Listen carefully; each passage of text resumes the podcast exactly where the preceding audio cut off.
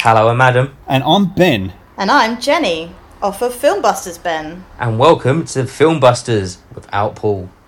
Wow. That's a This fucking is the weird first- opening. Ever time without Paul, and he normally leads this podcast, so we are sorry if it goes a bit skew with. Paul is doing baby duties tonight, so he is not on the podcast, and he has left it in our hands. And we'll see Why where has he left it in ends our hands? Because you're doing the editing, we're doing the recording and the talking and leading it. He's got nothing to do with this one.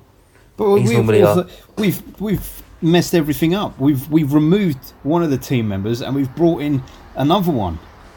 Yes, A fi- a- Paul is our captain, isn't he? He's our leader through the dark. Hopefully, Jenny can bring us something. and We'll do it together between the three of us.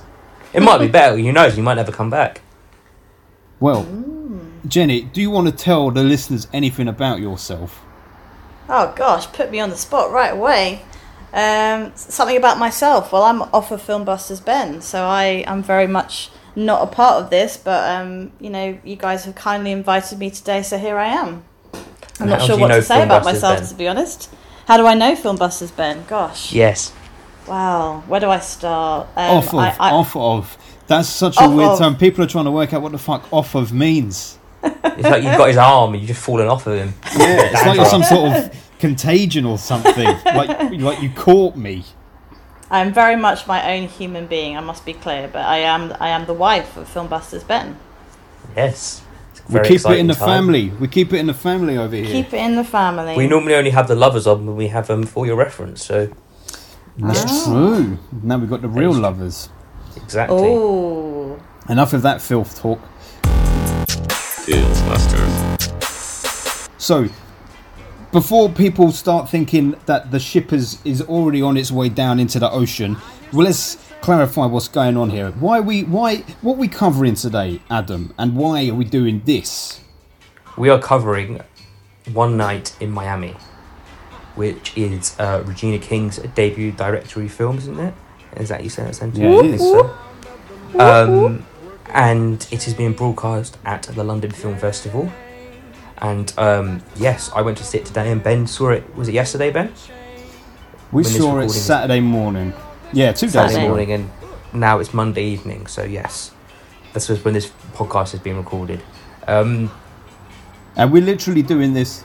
We're doing it because I, any listener who was expecting something else in this episode, it would be because you were expecting a Justin Timberlake episode, because that was our next next one. Unfortunately, the timings wasn't right, and we thought we couldn't leave you guys hanging. So we bring the crew here for this one. We do this little one-off for you. We'll do a current film.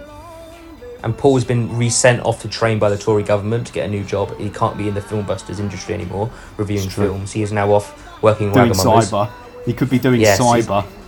Yeah, retraining as a ball. He used to be a ballerina as well. um, so yes, he's left it in our capable hands. So yes, And they Um, are capable. They are capable. yes, they are very capable. um, you sound like you're both yeah. trying to reassure yourselves. I love it. yes, they are capable. Yes. Yeah, Um, you got That this. also does mean we won't have a quiz for you this week. Um, don't know how you guys feel about that. You Boo. could make up your own questions and try and get an answer. You can Well, I edit tell it you- out and I tell you, the only thing we could do here, actually, the only thing we could do, and this is the only fair Jenny way, does is Jenny, Mm-hmm. if if you wanna, it, I don't want to put you on the spot, but if you could come up with one question related to this film and address it to both me and Adam, and if neither of, of us get it, then Paul gets the point. Ooh, okay. I should have given you some war- warning. You you could have given me a little bit of uh, a bit of warning, but hey ho. I did me one have off a the think. spot. Yeah. Okay, let 30 me think. Let me think. Let me think. You ever think for twenty seconds? Do you know So- what? Actually, I, I've already thought of a question, All and right. uh, I, I'm gonna I'm gonna be totally the opposite of Ben because I've actually said to Ben the last couple of times I just thought, man, these questions are hard. You got to give people a chance, right? So I'm gonna give you guys what I think is an easy question, She's take considering pity. you both She you take both saw pity this. on you, Adam. I, I want to give you both a chance to get in there and see who gets it first. I'm in Is there. that all right? I'm up the top. Okay. Yes. Okay. I I haven't played against you in ages, Ben. I know. It's been almost It's a been whole year. About a year. Oh, loving this. The So, rivalry. ju- it's all right. So let's let all the listeners know. Just for the, for those who don't know, this is the quiz that we do in every episode. At the moment, I'm at the top of the table with 21 points. Paul is second with 19, and Adam is last place with 16. Maybe Hmm. you can close that gap. I didn't realise I was that far behind, but yeah, You so I think you're adding points on behind, here my when we're not playing. I'll have to listen through the podcast and work out the order here. Where did it all go wrong? All right. Let's see what's going to happen. Okay. So, you both ready for your very easy question? Go for it. Okay. So, I mean, obviously, we haven't got into the film at all as of yet, but, um, you know, one of the characters in this film is Malcolm X. At one point in the film, when they're all having their chat, he says that he needs to leave that room and says he needs to get something. What was it that he needed to get from the camera. car? There we go. Motherfucker, you answered the question before it even finished being asked. Yeah, because it was, That's I just allowed. knew I had to get in there. That's allowed. Man. I took a risk. I swear Paul did the same thing a couple of podcasts ago. So there Yeah. you go. Adam gets the point. Thank you. Adam I gets need the that point, anyway. for being a rude, arrogant little gentleman who. who I'm sorry, if rushes you're on a game show, if you're on a game show on TV, you could jump in before the question finishes, but that's a risk that you take that they might add another bit on the end. She said, "What could she got from the ca- a car after he got his camera? What did he do mm-hmm. next? I don't know. Mm-hmm. I thought the question was going to be who did he go and call? Yes, and that's why I thought I was going. we Well, like name his wife. I was like, oh crap. Yeah, no, I said it. I said it'd be easy. well, look at that. That worked out well for you, Adam. You have got 17 points now. Now you're only Yes. two behind Paul, and Paul's That's, only that's two spiced it up behind a me. little bit. That spiced it up a bit in this Christmas run up. All right, everyone. let us uh, let's let's Let's get just into it. Waste no more time. Let's run that theme tune and let's get to the main event. The main event. Here is our feature topic, plus Adam might do a rubbish plot summary. fucking serious? Right, everyone. This week we are covering One Night in Miami, uh, which is a lovely film that is playing at the London Film Festival. Um, the reason that we are doing it is because, well, we fucking already told you that, so I don't know why I'm repeating myself. This is why we're doing it. We're doing the damn thing. It's Regina King's directorial debut. Regina King is hot at the moment, hot off the back of things like Leftovers, The Watchmen. If Beale Street could talk, she's now behind the camera with this film. Me and Jenny checked it out Saturday morning. Adam is fresh back from the cinema. Adam, before you give us your thoughts, will you please, please give us a rubbish plot summary? Rubbish? You can't do rubbish. Um, I'm going to be good today. So Hey. this film is set in. Uh, I want to say, is it 1964? Well done. I think so.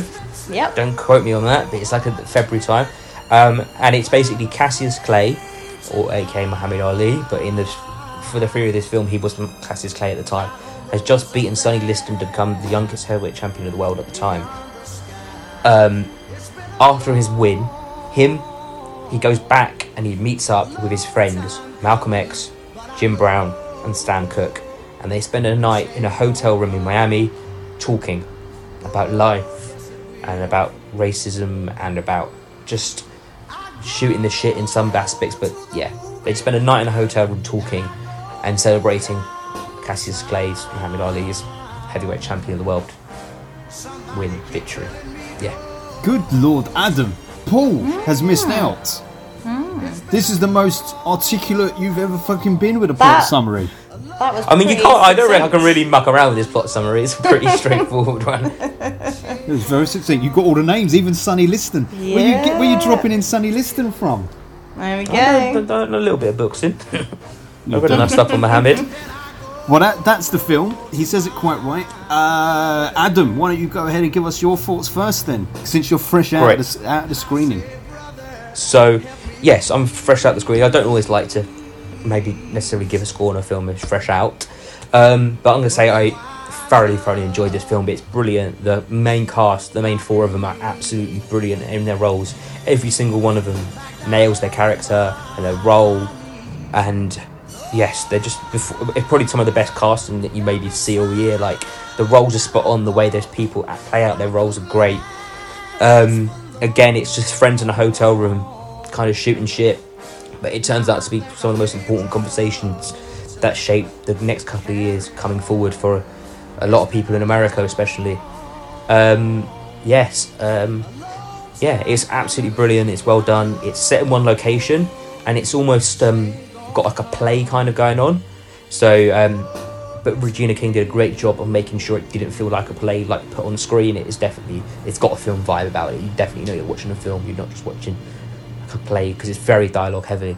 The only thing I would say about this film, where it's let me down a bit, is this is a film that should kind of I feel like it should stick with you when you come out of the cinema.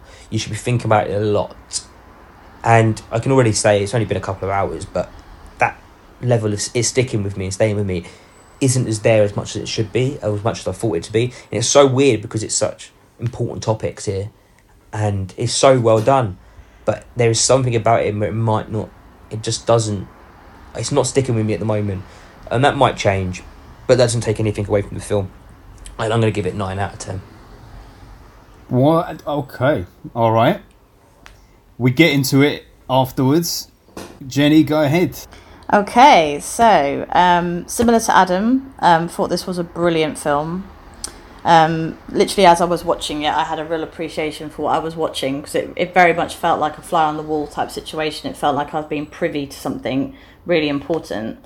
Um, so, as Adam has said, it is basically we're watching this whole evening play out and these conversations between these friends who obviously we start to realise are. I mean, I think most people know who Malcolm X is, but me personally, I didn't know who Sam Cooke was by name, and I didn't even know who Jim Brown was. But obviously, you go through the film and you realise that these are all very well known, very successful people in their fields.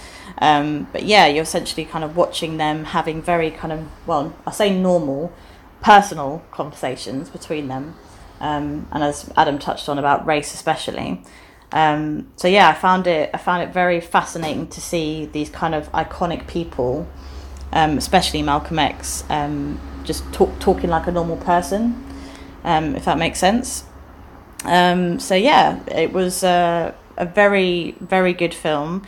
I I don't feel the same way as Adam though. Like when that film ended, I was I was yeah I was like wow this is this is powerful stuff. Um, and I I'm a big fan of Regina King as well. So yeah, I was a big fan of this film.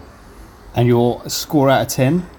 My score You have to 10. give one on this. I know you don't like to do it, but you must. You must. I know I, I hate giving scores out of ten. Um, what did Adam give? He gave it a 9, even though he went hard on it at the end. Oh, okay, okay, okay. Um, do you know what? I'd have to give this film at least a nine. I'll go with a nine.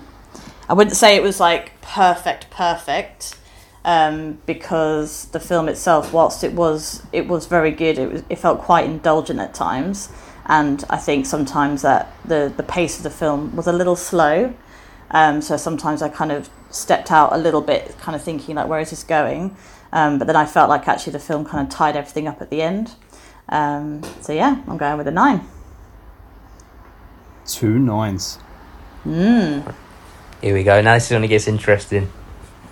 Well, so I obviously already kind of knew Jenny's thoughts, but I didn't know what you were going to make of it, Adam. I'll tell you this much. I thought that you, this film was a bit of you all over the place. But I thought the thing that wouldn't be a bit of you was the fact that it was a, a lot of dialogue. It was dialogue heavy, very driven by conversation. So for me, I you know I love that shit. My favorite film is Glengarry Glen Ross. I love films that are based on plays. I never get why that's a criticism. There's a lot of people on Twitter at the moment that are seemingly criticizing the film for being very playy, very stagey, lots of dialogue.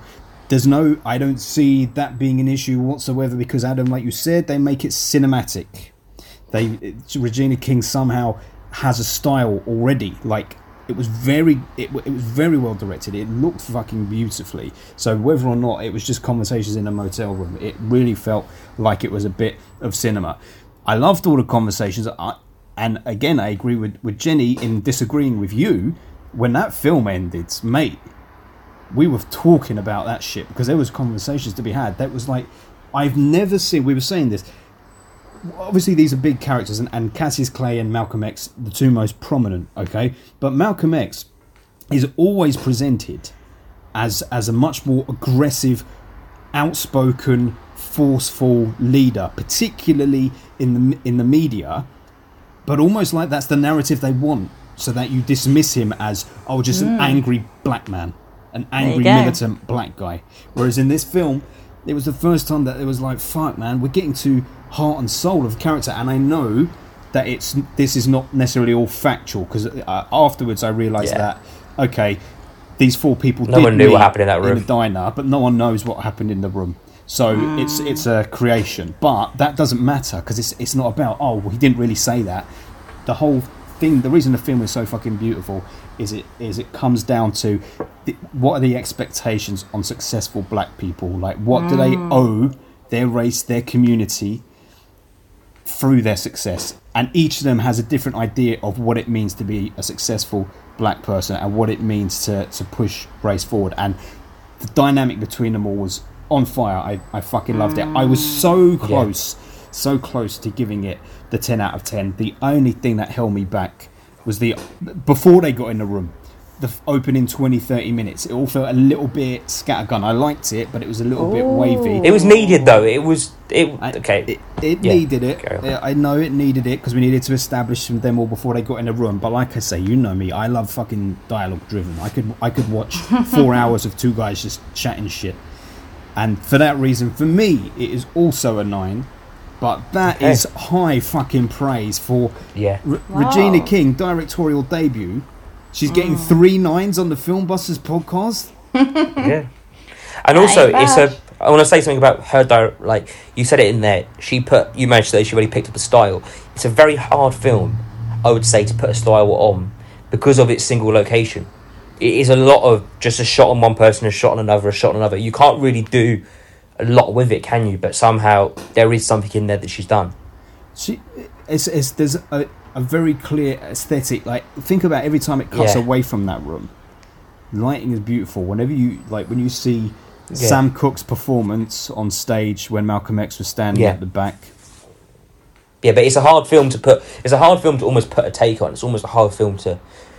It's almost a bit like you could say like a bit like Reservoir Dogs, apart from the, like it's a bit of a weird one to compare it to, but that's a, some, a similar type of film where you can't almost put a stamp on it yet because it's so driven by the actors and the dialogue of that film. That is where the the core of this film is. But then to manage to put your stamp as a director on top of that is saying a lot as well.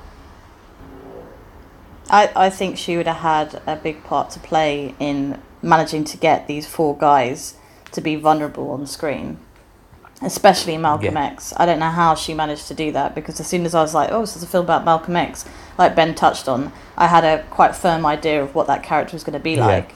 And then I saw this guy and I was just like, what? Who is this They guy? even, even even Jim Brown mentions it to him at the end. Or no, it's Sam Cooke at the end. I can't remember who says it to him, but he said like you used to be even softer than this, Malcolm. Like you used to open up more, and you've hmm. become down this road. And he's saying like, so it's obviously like they're hinting at is even then he was in his like camera self. If that makes sense. But he hmm. was like Malcolm X for sure in this film. You, I've never seen a, a soft side to him in this way, and I've watched that entire Spike Lee Malcolm X. The thing is, I can remember less about Malcolm X from that film, which was over three hours. I feel like I know Yeah. much more about Malcolm X from this one. yeah, in terms Yeah. of like his motivations and what's driving him. Yeah, and also like them as the man, like who the man was, because in that and have a conversation with somebody as a man as well, like Exactly. face to face. Like when him and Sam are shooting the shit, that's the most interesting part about that film. Like obviously, it's most of the film and the capacity of it. Mm. But uh, yeah, they when them two are shooting the shit, like they're going at each other. It's brilliant, and it's like it's interesting to see different people's different takes on what makes what's it mean to be successful. yeah, mm. Because it's like it's that whole different. You're hitting back and forth. It's like, well, I think I'm doing well by doing this, just because it's like you said, economic freedom is more. It's almost freedom in some capacity as well. Well, that was Jim Brown, wasn't it? Yeah. Yeah. That was that was a very fascinating conversation because that's when the two guys have stepped out, isn't it? And it's just Yeah. Jim Brown and Malcolm X talking. Um, but yeah, they they all in their own way they have their little bit, don't they? Where they, well, I'm trying to think now. Yeah, they're all like they're all off. Yeah, in one way or another. I think I'm just trying to think. I think it's actually Cassius Clay who's more of the kind of standoffish, like doesn't really get involved or isn't. He's just trying to enjoy. He's been trying to enjoy his night, isn't he? Well, He's yeah, not- he's just bloody won, hasn't he? He's like, I He's want to, I want to enjoy myself. He's you like know? young Adam. He's like young He- Adam he- when coronavirus struck, and uh, you try and bridle him Stuck in, and Adam's front. like, "Ah, "I'm going out partying." yeah. But in a way, like that's what he wants to do, isn't it? He's like jumping up and down on the bed, and he's like, "We're gonna go out." But then that also and- shows the level of the man that he is because he also Mm. was happy to sit down and have this conversation. In some ways, when you sum up Muhammad Ali, you look back for his life. There, it was more of that. That was more of him. Like he always doesn't class him as that party animal. Yes, he was like married like seven times or something like that, but he was never. He was there for his beliefs. That was him, almost before he was went with Malcolm X. Because you got to remember, like, was it Sam Cooke died at the end of that year? The film was shot in, Yeah, and Muhammad uh, and Malcolm X, sorry, died a year later in like the next February. Muhammad Ali or Malcolm X? Malcolm X, sorry, Muhammad Ali died in 2016. Yeah, yeah, exactly. But so, Adam, with the other day when we met up, you said that you had just you had fin- just finished reading Muhammad Ali's biography or something. Yeah, How accurate a depiction of the man would you say it was in this film compared to well, what you it, read? it, it is him, isn't it? It's like that is that guy there did a brilliant job of being Muhammad Ali. Like the charisma of him, isn't it? It's, it's almost one of those people where, in some ways, it would be easy to act like him because he gives you so much personality. But to nail it to the extent that he did is a lot harder than it probably is. To mm. he gives you a lot to work with, but to actually be like as lifelike as he was, and then also yeah, the the downside of like the other side of him was the, off the camera talking stuff and beliefs and ideologies and all this type of stuff that he was almost just as famous for. And it's Yeah. also it this this plays great to the other actors as well in that film. If you've got somebody on screen who is chari- as charismatic as Muhammad Ali is, when like he when he's on screen when he's in that mode he steals the show, but then these other four actors still manage to, to Yeah, have their place in funny, this film. He I didn't steal his life.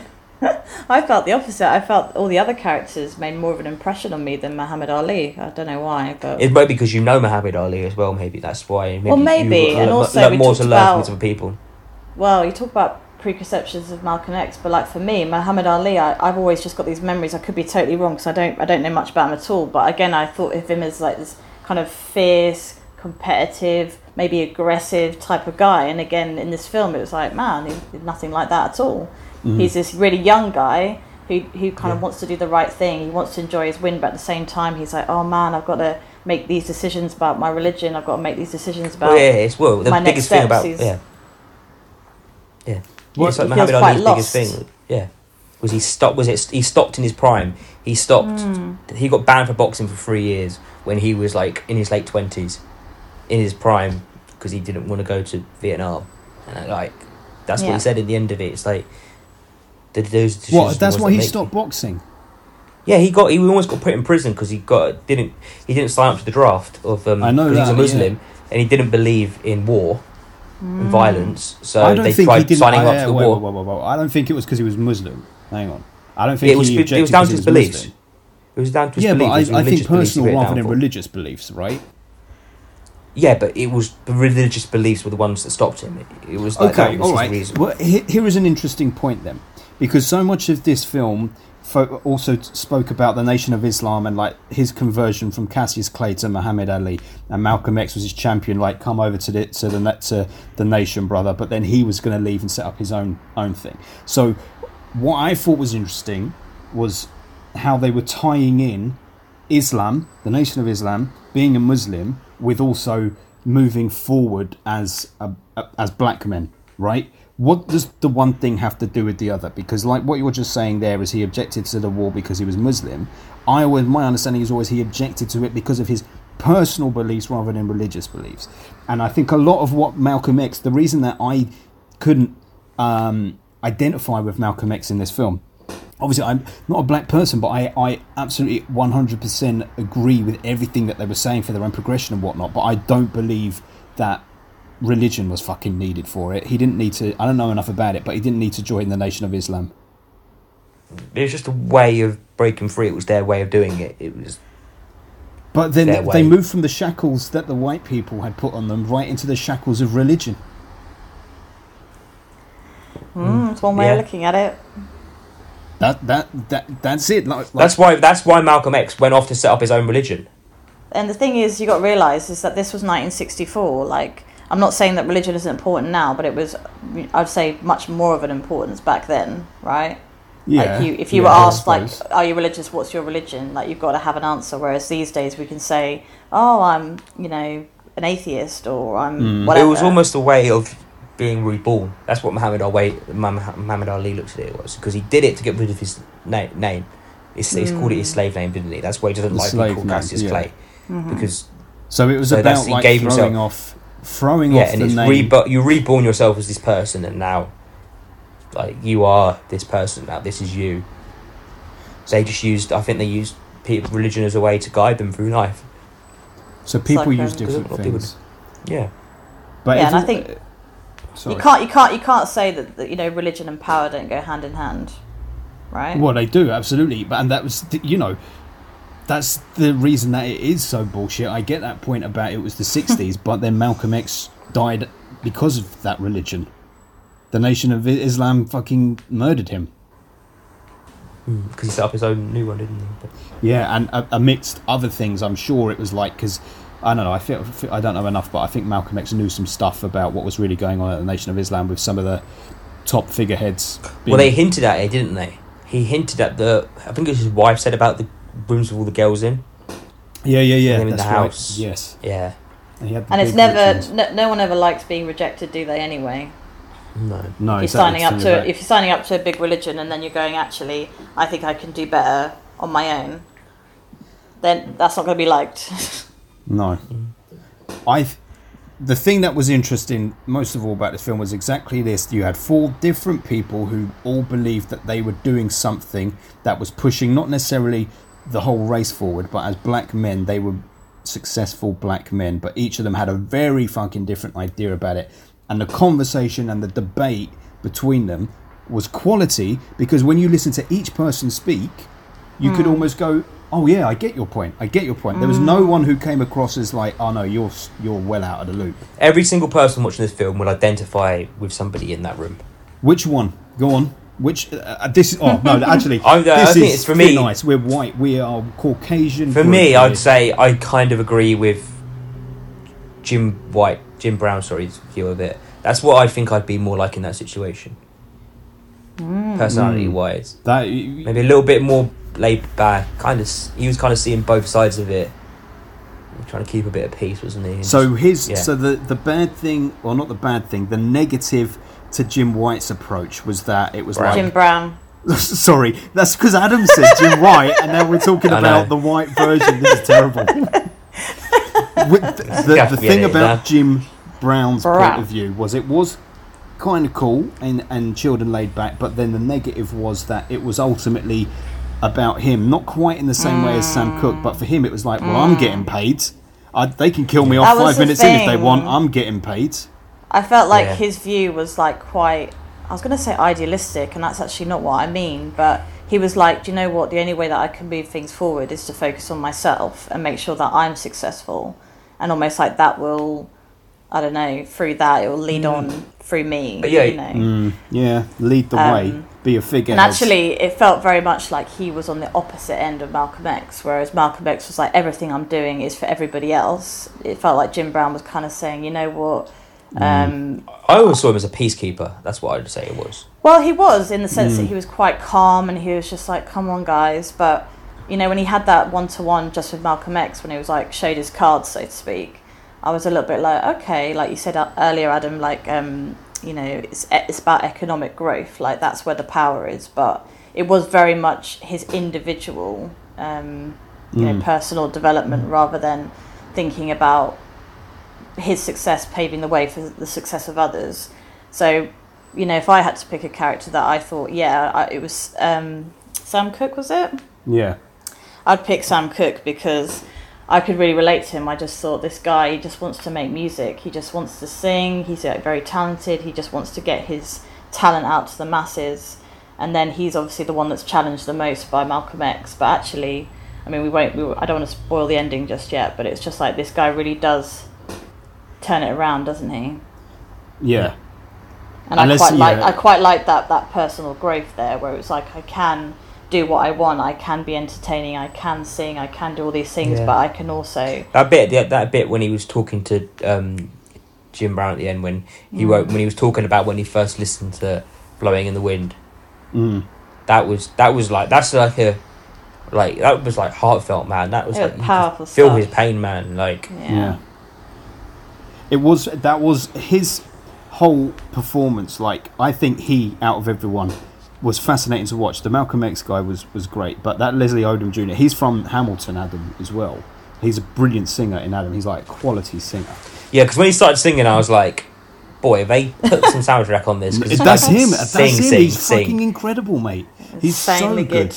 And funnily enough, there's a song in Hamilton that he sings, which is the best song in all of Hamilton, mm. called "I Want to Be in the Room Where It Happens," and it's all about being in the room where decisions are made and things ah. are moved forward. And funnily enough, in this There you film, he was in the room where it happened.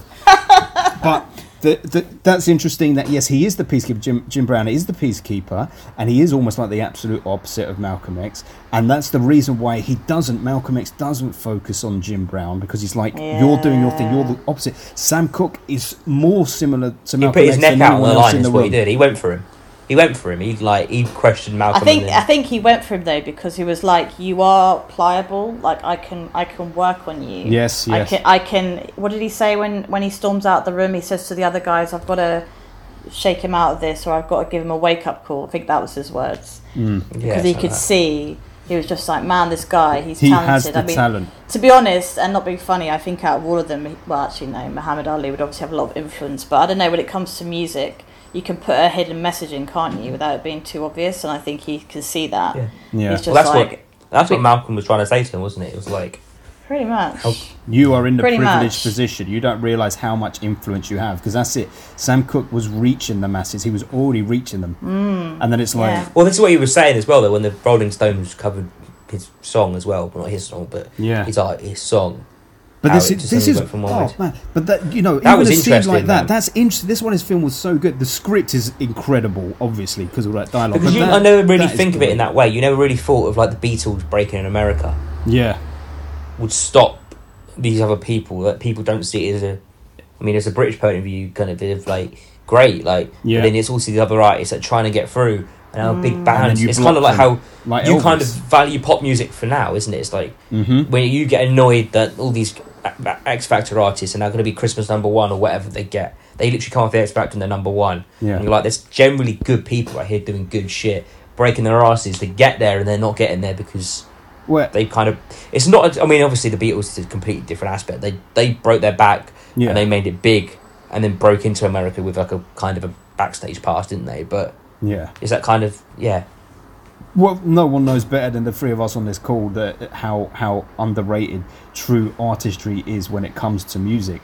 But that's the thing. Mm. Sam Cooke was a true artist as well. He was, and he had the potential. He was making songs that people enjoyed listening to. But like Malcolm Yeah. X was like, "Brother, you need to fucking get a message out there with it." he almost doesn't always need you don't always need to have a message him just singing about nice stuff is some way just as good it's like sometimes you need to have a break man Well, but there's okay, but that's that's the whole thing That's in the film, thing. isn't it? That's, where the tension is, isn't it? Yeah. That's Yeah. how Sam feels at the beginning. He's a little bit like, "Get off my back! I just wanna, I just wanna sing. I just Bring wanna love do my people." tunes." Yeah, exactly. And you're right, Adam. You can't diminish that. Like, there's a place for all of this stuff. But I guess Yeah. Malcolm X is like, "Hang on a minute. We've got all this stuff going on. You need to do your little bit." And, and help us out here because you, you because your little bit both. would help a lot. That's why that scene, Yeah. that that scene where where his mic cuts out and he talks to those people in the front row, and they get Mm. the whole tune going to the back. Like I was saying this to Jenny Adam, that is the most symbolic scene in the film because it's like his tiny whispers at the front of the stage rippled through that whole building. They couldn't even hear Sam Cooke up the front. They didn't need to because Sam Cooke had passed the message on to a few and it rippled throughout everyone in that, that room, the whole black community. So Sam Cooke were, just needs to they get a were little rabble. message out there. They were a rabble up until that point, weren't they? The whole Yeah. band walked off, like the security, like, come on, guys, let's get the hell out of here. Um, yeah, it's a bit crazy how he just turned that around. also there's no shame in getting outwritten by bob dylan is there No, no, there's not. But that was interesting as well. When he put, uh, yeah, when he puts the vinyl of "Blowing in the Wind" on, it is like, yeah, don't diss Dylan, please. And then it's funny that he didn't. He was like, "You should have written this fucking song." How's this guy, who hasn't faced half of the persecution you have, come out with this fucking song? And I know Dylan. Dylan is a, is a is a huge advocate for like civil the civil rights movement. Well, he wrote the Hurricane, didn't he? Yeah, Hurricane. Yeah. I, I enjoyed listening to the music in the film as well. That's the thing. It was yeah, and it's also great to listen. Kind of a bit. They it felt like they yeah, might say it's a bit indulgent with like just dropping in popular reference, but it is that's what was happening at the time, man. Like Muhammad Ali had just met the Beatles, and that was like Mm. the biggest band in the world, and like that's a famous meeting in history. Like Yeah. Mm-hmm. that's another document, and they're just talking about it in the film. It's just like you are really that fly in that room, and it's like you everybody knows how important this stuff is now, but to be there when it happened, and it's you must talk about it how it isn't important because they don't really you don't nobody knows how big that's going to mean in the Yeah. future, do they? It all starts with a thought, though, doesn't it? Yeah. That's the thing. The thing that subbed up this film, so you talk about the first twenty minutes again. I thought it was good because it kind of gives you like a teasing, like a background on everybody. But it's that bit when Jim Brown goes to visit his old I, school I was teacher literally or about something. to say, can we talk Oh my about God, the like- scene, please? Because that was like because that was kind of like you're just kind of flicking through bits of the film aren't you like you just see Muhammad do his thing and then you just uh, was it go to Sam didn't it next and then it went to Jim you're like okay great and they, they were kind of like they were just doing it like obviously the Copacabana scene wasn't it was harsh but that one was like okay bam like we're going here now this is And the thing is, you kind of knew something was going wrong because it's like, why is this white guy being so nice to him? Like, what are we setting us up for? Something's going to not come. not being funny when that scene begins and you're just seeing him driving up to this massive house. I was, I was straight away. I was like, "That's a slave owner house right there." if yeah, we're one. driving up on the and plantation. it's also he said to him he said to him didn't he ever since your family first got here There you go. There Yeah. you go. But that still hit hard when he fucking.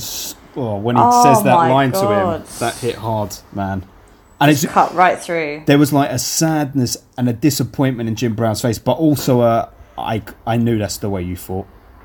Yeah. But this is what Jim he said later in the film, didn't he? He said he, well, people when he's talking to Muhammad Ali, not Muhammad, is it Malcolm X about is you walk past a dog and you want a medal for not kicking it. there you go. He go. said he'd rather just the people that come out and just they're straight up racist to your face because you know where you stand from the beginning. Yeah. It's the people that pussyfoot around it and kind of want you to look at me, look at me, and then oh, And bam. that was that scene was seriously tense because we obviously me and Ben weren't talking because I'm not allowed to speak. By the way, when we watch films, you've got to stay still. Who is who Um, in the right mind speaks? But um, but we were both thinking it obviously because I'm just watching this scene and I'm just like, okay, like you know, I've already seen this house. I'm like, mm-hmm. Gets up on the porch. I'm like, okay, they sit down, having this conversation. All seems kind of pleasant. You know, the guy's like, oh, you know, whatever you need, just just let me know. I'm I'm here for you, man. And you're just like, okay. But it was it was Jim Brown. You could see it in his eyes. It was literally like he's he was saying all the right things, doing all the right things.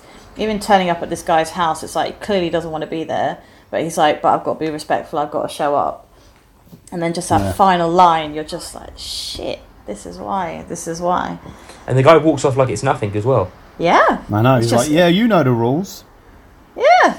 The funny like- thing about what he, you were wasn't just even apologetic about it. He just was like, Of like, course, he's not going to apologise for his racism. No. Mate. He didn't even He's go. He didn't even go sorry. But he just went straight bam. You know what you just said, Jenny, is very uh, funny because you said he went there and he was like, "Come on, just do the right thing." So he went there trying to do the right thing. This Mm-hmm. reminded me of "Do the Right Thing," and although a very different film, the way that it, it's played out and the way mm-hmm. that it is, ultimately, it's about the same thing. It's about how do the black community decide how they're going to move forward when they had two huge figureheads, two leaders, influential pillars of the community who were saying complete opposite messages. They both wanted to push the movement forward, but Martin Luther King was peaceful, and Malcolm X says we need to protest, we need to get violent. Hmm. And it's like, Wow. how can then these two people who are like, I, I don't even know, I, I we have nothing to compare them to.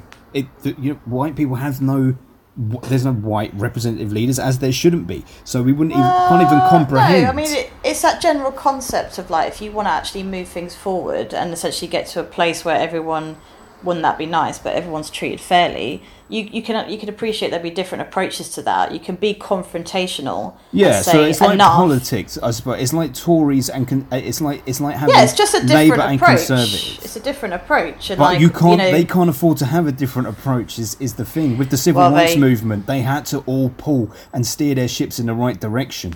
And then you've got Mm-hmm. two leaders who are given different things. That's why you're then left with a film like that, where you've got these four guys in a room trying to work out what how how to how to, to deal with the responsibilities now that they've made it. Yeah. Hmm. Did you um? I don't know if it was necessarily a dig at Green Book, but I felt it was. Ah. yeah, there was the Green Book line. I spotted that. there was that We Green Book laughed. line. what was it? And What did they say? They she said something said about he said something like he said this this this isn't like Green Book. It won't tell you where you what you can and can't do. You've got to make your mind up for yourself. Boom. And I thought that was a nice little like dig. It's like That's Green Book great. put it on a plate for you and tried making it nice. Oh, and Oh, come this, on. and she's basically saying this film's not like that, man. You you watch this film, yes, it hits you hard, but you've just got to make up your mind with it. It's not going to tell you how to feel. You've got to make your mind up how you feel at the end of this one. for every film that comes out like this and like Black Klansman, right? It goes more and more to show how tragic it was that Green Book won the fucking Oscar. Yeah, mm. The white made film about racism. Fuck that. We ain't trying to hear those stories. And it's the same thing as like now, like we could be criticized, right? And rightly, I'm aware that we're kind of part of the problem with what we're doing now. Three white people are releasing a podcast about this film. And everyone's entitled to their opinion, of course, and, and we talk about film, so we're going to cover it. But really, the truth of the matter is, objectively, I would ra- much rather hear from black people Yeah. and hear what they thought of this film than white people. My Twitter is is cluttered with white reactions to this film and many people saying and I'm not this is not a dig at you Adam but but similar things to what you said such as like um, it didn't really stick with me. It, it, it felt a little bit empty. It's like I can't it kind of would be for you because you ain't fucking going through that shit. You you haven't got that baggage in, in your life. I'm not saying I'm, and I'm, I'm not aiming it at, at you. I'm not saying it's empty. I'm just saying that the the, the discussions that happen in this film, and the powers that have been, and how well it, well done it was, and how well in every aspect, it should be making you. I kind of so after I came out of the film, I walked from the South Bank and I walked to Tottenham Court Road. It's only like a twenty minute walk, but I thought, nah, it just it's nice weather. I don't really want to get on the train. I just want to walk. Yeah. So I walked it, and on that walk, I've just come out the cinema. You normally you think about your film in your head, and I did for a bit. Then after a while, it just kind of slipped out of my head a bit, You- and that's what I kind of mean. you- It should have, it should have been there a bit more. I thought it would be as well. And now having this conversation with you, it's all coming back, and I think it will now after this conversation. I, feel like it maybe needed you need to talking about have it. that exactly that conversation to hash it out. Like the two of you come out of there and you can talk to each other straight away. there you go. It's and that's tr- it. it's- But when you're with it's yourself, true. you kind of process your thoughts on it quickly. You've got your 10, 15 minutes, and then after that, you're like, you need to have a conversation now with somebody to get more reactions and talk about that point and this point. And I think that might have been where it was, but yeah, mm. that's it I- just felt I a little bit weird that. to me. Weird.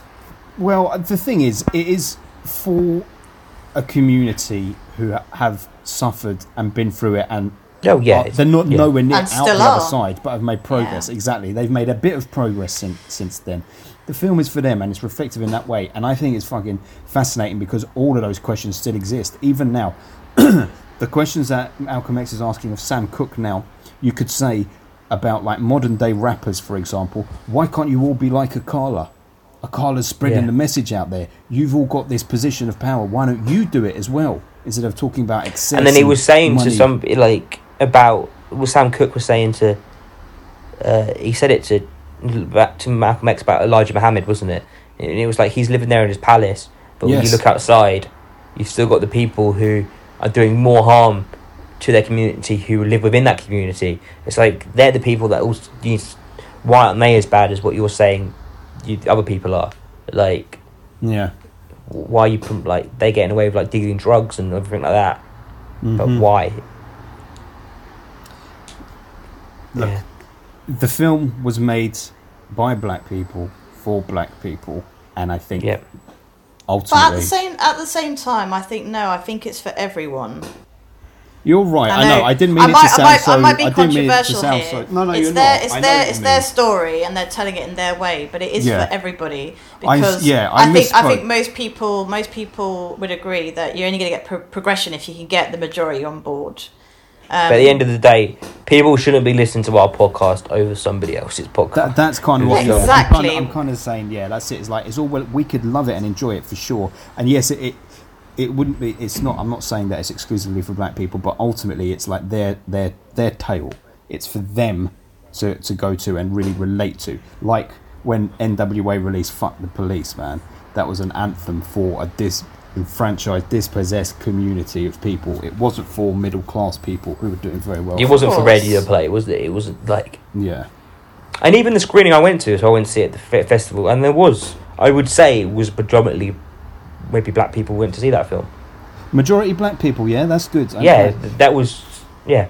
Oh, right, also, so it was one of the best cinemas I've been to. So they took away seats, so nobody can sit next to you. There's two seats in a gap. Also, it means nobody's in front of you because it's all everyone's like That's like lovely. a like a Sounds like dra- a like a dream. chessboard. It's like a chessboard, isn't so, it? So, so everybody's shout like, out to the BFI for doing this thing. Yes, properly, they did a 'cause great that's job. An environment you want to be in.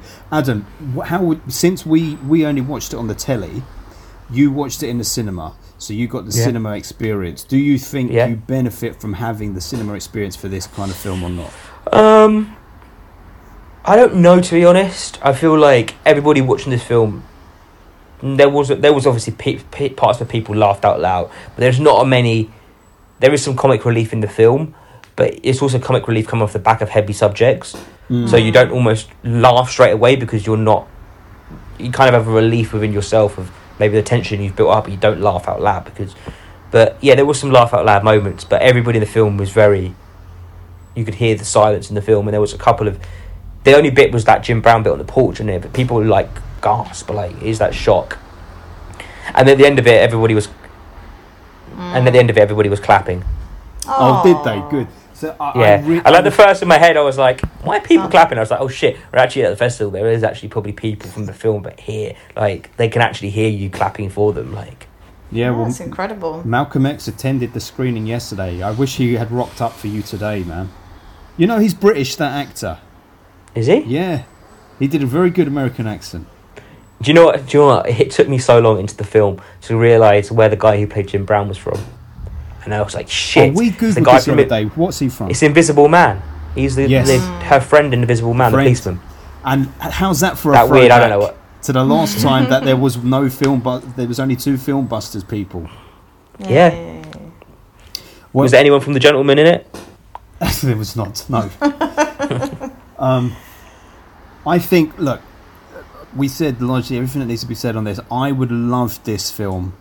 I would love the Oscars to go ahead. Not that it matters, but I would love them to go ahead next year, and I would love Regina King to get the fucking Oscar for best director. One of these for this. guys also deserves these these actors also deserve some credit as well because they were.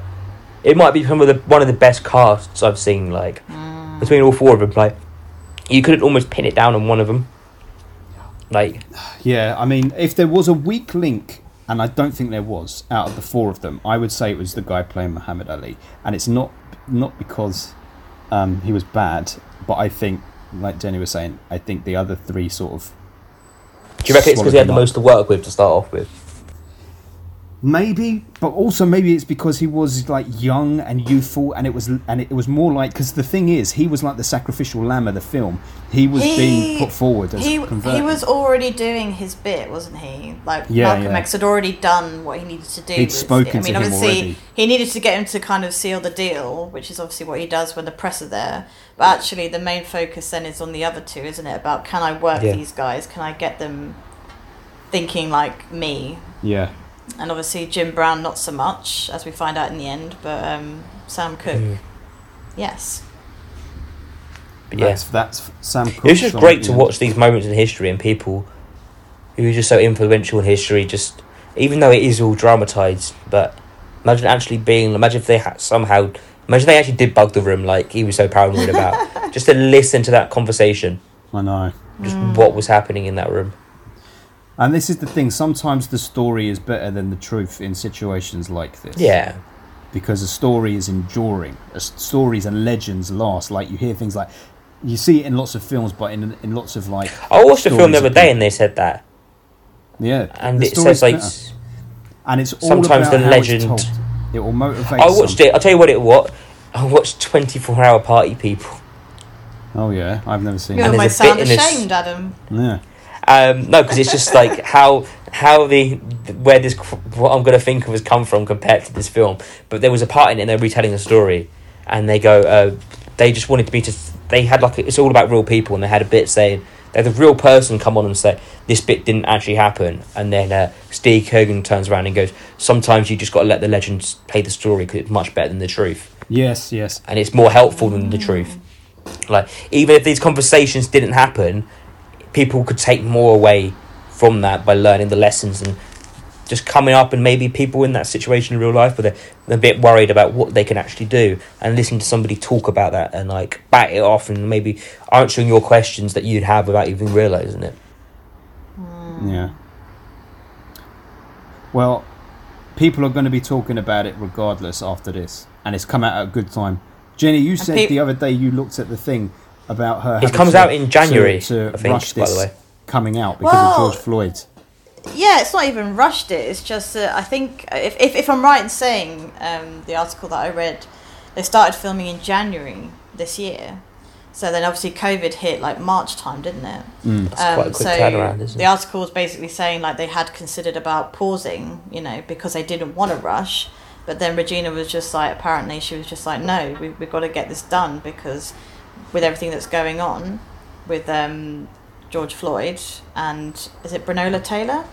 Yeah. I hope I've remembered her name right. Rihanna. Breonna Taylor. Uh, Brianna Taylor, apologies. Um, you know, literally the stuff that was going on in that moment, she was just like, no, this this this needs to be told now yeah. because this this is where people are having the conversations, and this is going to be part of that conversation. And she was absolutely right to do it because That's you've it. got to you've got to strike while these things are being talked about because these things Yeah. should always be talked about. But obviously, as of everything, there's a buzz, there's a hype, there's stuff going on. And sadly, things sort of start to fizzle a bit. But actually, stories like this being told, it's like, no, let's keep that momentum going. Let's keep those conversations going because they need to be had. Yeah, I think it, I think I read it came onto it's coming onto Amazon because Amazon film, isn't it? Mm. It's coming onto Amazon in mid January, I think.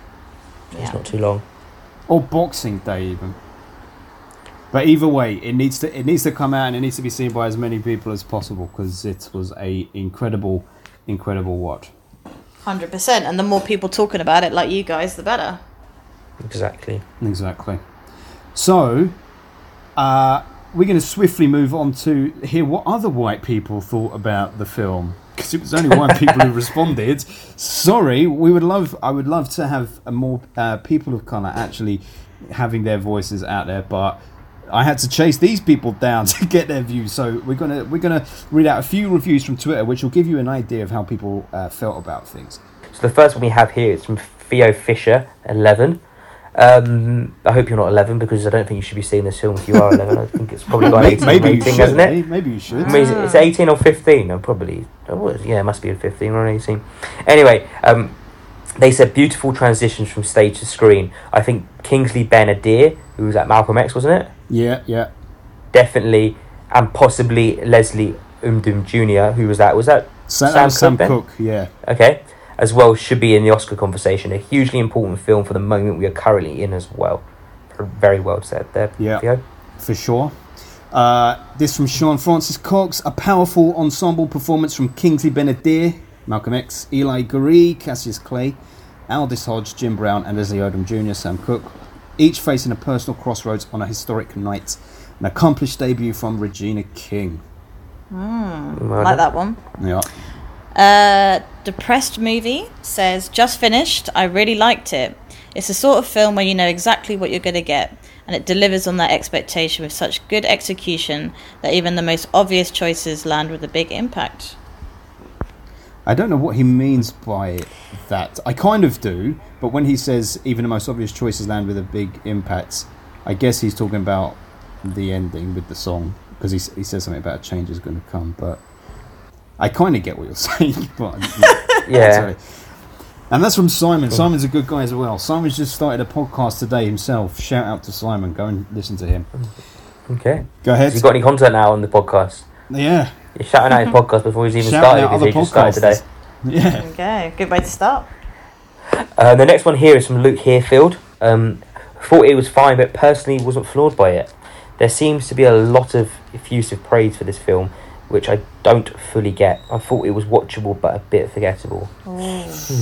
Sounds like Brutal. you, Adam. Is that you who's written that? I wasn't that harsh on it. I definitely wasn't that harsh on That it. That was pretty brutal. That one is pretty brutal, and I've got to say, and I'm not calling Luke out here because uh, I like Luke as well, and, and, and it's good to have a broad range of spectrum. But what Luke has said is what I've seen a fair amount of people actually saying. Not a, not a majority, but quite a bit, which is a bit upsetting to be honest.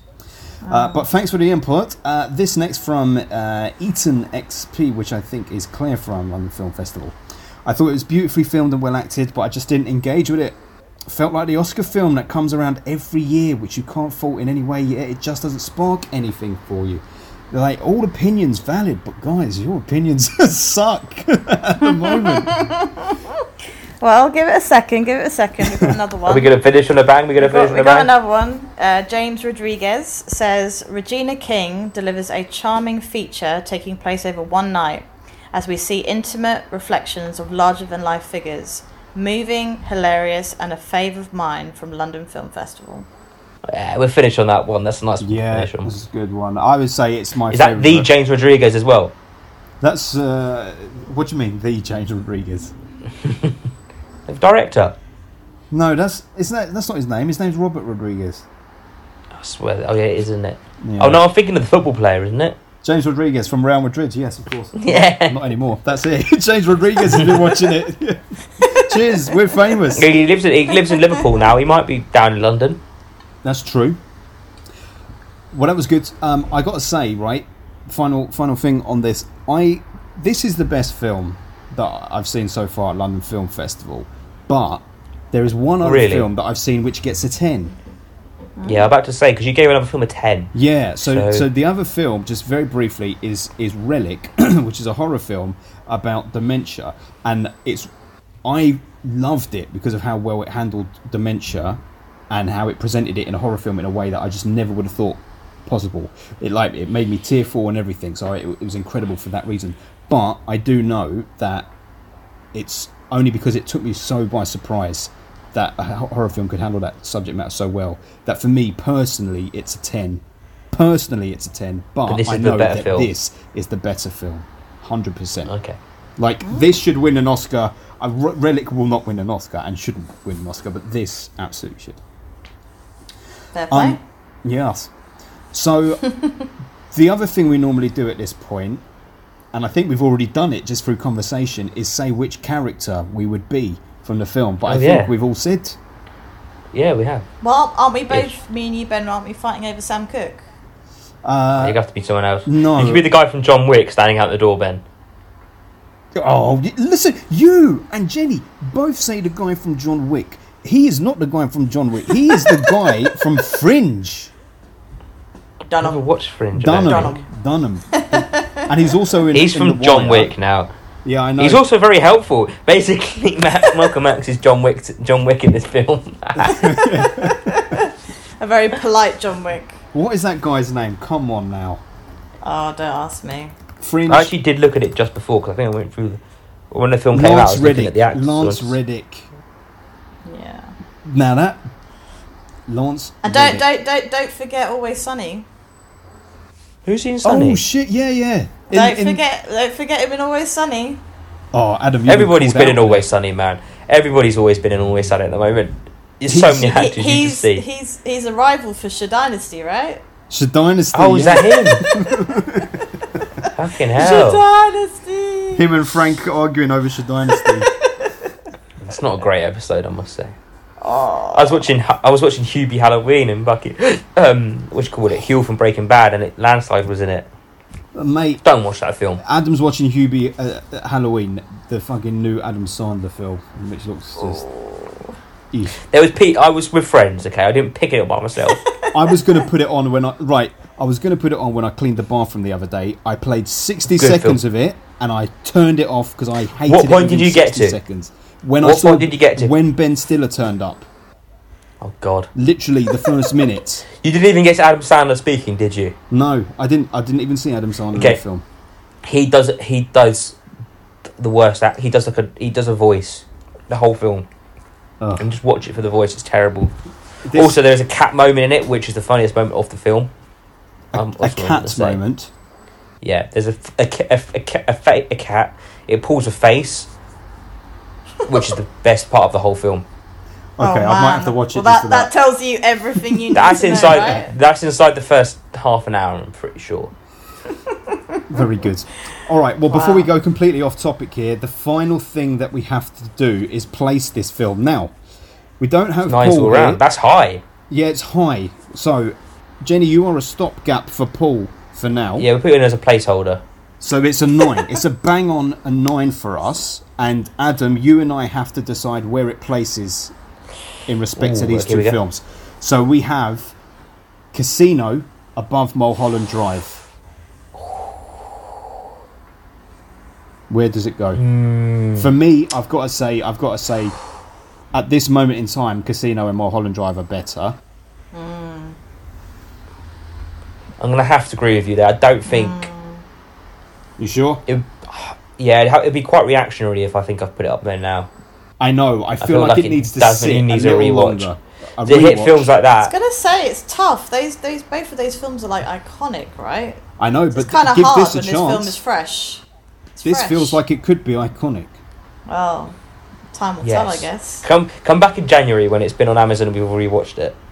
Well, everything gets a little. Everything needs to roll. Adam, for example, last year went to the to the press screening of Parasite months before Yes. it was released, and then it went on Mm. to win the Oscar. When you saw that at the time, Adam, did you even have an inkling that it would be up for an Oscar, much less win? Um, I think, I think I you came out and I think I definitely said it deserved it, but you never think that a film like that would win it, which is why it's so amazing that it did. Well, I think it's weird like what you said with Relic. Maybe it's like you would you would want it to win, but you know deep down inside that it's probably not going to win it because it's not in that contention the film. yeah. So, Well- but this feels like an Oscar. It does feel like it would get an Oscar film. It feel it does. The thing about it is, it doesn't feel like it was made to get an Oscar, but It, wa- no, it doesn't made, one. but it could definitely could get one. And it's almost a weird one. It's like, like when these people are saying it, it's like they should get an Oscar, and I'm like, yeah, they should. But in your head, you're like, would they really though? Like, it doesn't feel like. I don't know. It just doesn't. Yeah, it doesn't feel like it's made to win Oscars, but it definitely. I've, got the I think she of- should win the Oscar for for best director because she. This is a fucking directorial Imagine that. debut. A, hmm. a, a black female to win the Oscar for best director. that would be It's one of something. the most, the most hotly competed categories, isn't it? As well. yeah. She was the first. She was the first black female director to have a film at Cannes. Was it Cannes, Jenny, or was it Venice? The Ve- Venice Film Festival, Venice. Venice, it came out. so and that's and that's like someone said that's just sad that that's a fact for 2020. But Mm. um, hey ho. At least, at least, at least it's happening. It's it's it's baby steps in the right direction. For a film that's worth it as well.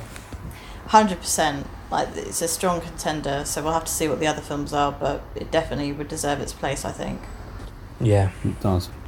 And we're doing our bit for diversity here because we're bringing another female onto the panel. You see. Yes. Hey. And that's only because you married her, though. Yeah, that's Aw, right. Yeah, thanks, Gotta Adam. It, gotta keep it This is like always sunny when. I don't know if they were married before then, were they? What Mac and Dee? No, they got married. They No, got Mac and together Dee, um, Charlie and- Charlie and the waitress.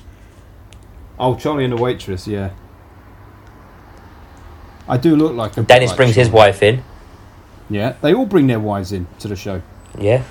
Yeah, you know. You got to keep it in There's the Frank. family, mate. You got to keep it in the family. You need to get These- wifed up, Adam, Yeah. or Does Frank husband. bring his wife in? You might be a little gay man. You could have a husband on if you want. I'll be standing outside your doorway. You two can be sitting there having conversations. yeah. Right. Well, I'll come in and get your autograph halfway through. I think now we is the good time to wrap this thing up. So without Paul Yes. being here to do the usual wrap ups. Oh, can't we just take it off one of the old podcasts? No, we're going to this- do my version of it. Are you ready? I'll just Can I- say, just follow us. Can I just say thank you for having me? Of course you can. You're more than welcome anytime. You've been Now a great out. addition, very welcome, and Paul now struggle to get his place back in the podcast. Yeah, he can.